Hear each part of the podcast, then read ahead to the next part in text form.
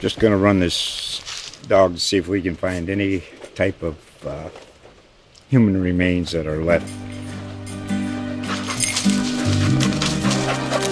Listen to Where Secrets Go to Die, The Disappearance of Derek Hennigan. From the Detroit Free Press, a new podcast set in the woods of Michigan's Upper Peninsula. Available on Apple, Spotify, Freep.com, or wherever you get your podcasts. The Buckeye Raw Extra Podcast is proudly presented by CF Bank, the boutique bank. Trusted for over 125 years with commercial financing, residential lending, personal banking, and more. Visit us online at www.cf.bank. NMLS 409132, all loans subject to credit approval. Terms, fees, and conditions may apply. Member FDIC and Equal Housing Lender.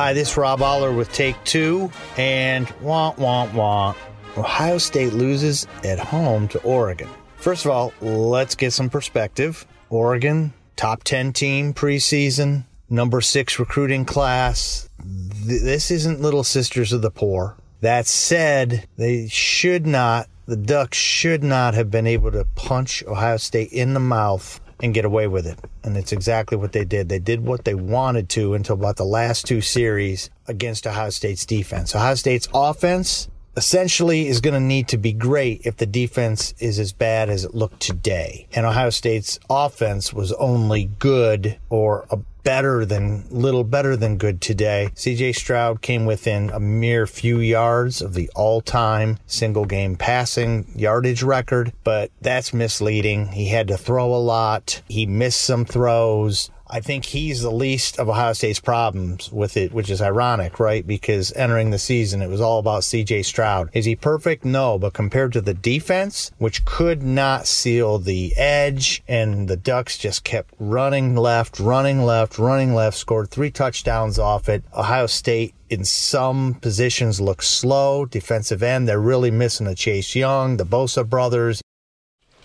Just going to run this dog to see if we can find any type of human remains that are left. Listen to Where Secrets Go to Die, The Disappearance of Derek Hennigan. From the Detroit Free Press, a new podcast set in the woods of Michigan's Upper Peninsula. Available on Apple, Spotify, Freep.com, or wherever you get your podcasts. Even Cooper, Zach Harrison looked especially slow at times. I don't know if that's a product of scheme. I'm thinking yes. The linebackers not maybe being quite what they need to be, yes. A young secondary, and now Josh Proctor, went down, leg injury, had an air cast. That's not good. So maybe the scheme takes care of itself. I know that pregame Bob Stoops on the Fox broadcast was very critical of the single safety, lone safety back defense, saying that the offensive coordinator knows what will take advantage of that. It's not a problem for a quarterback.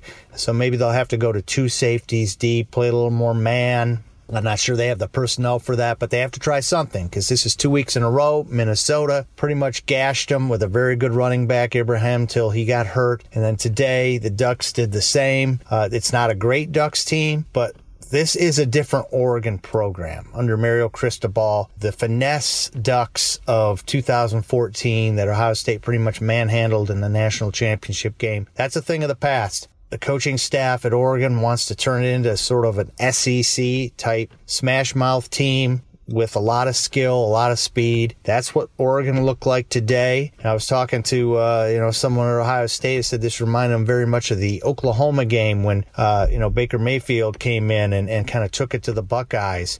Just exploited the middle. I think it wasn't just the middle, it was the edge. So, is Ohio State going to be okay? Well, they've got Akron coming up. They've got Rutgers. They've got Maryland. They've got Tulsa. So they should be able to get healthy. Of course, that could lull them into a false sense of, being better than they are. Can they rebound from this? Can they go to the playoffs? Well, they have to take care of their own business. I think the question now is, Can they even run the table? Is this 2014? Is this Virginia Tech? I'm not so sure this team is that team, but it's there. The Big Ten is not great. I think Penn State could be a challenge. I think, in the Big Ten championship game, if Minnesota, we know, can be a challenge. Wisconsin, I think Iowa's tough.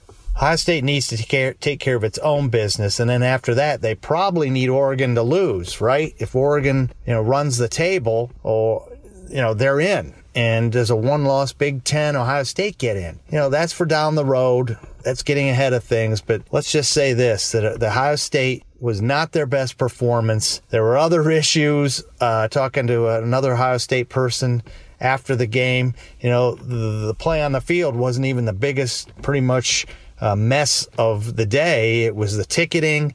It was, as this person put it, it was a powder keg ready to explode. I don't know if that's hyperbole or not, but they ended up just letting students in because they had ticketing issues with the digital ticketing, and it got very messy, I guess. So, even the drum major stumbled and fell on his way down, onto the field, down the ramp, and it was that kind of day for the Scarlet and Gray, and maybe nowhere to go but up. We shall see. Thanks for listening.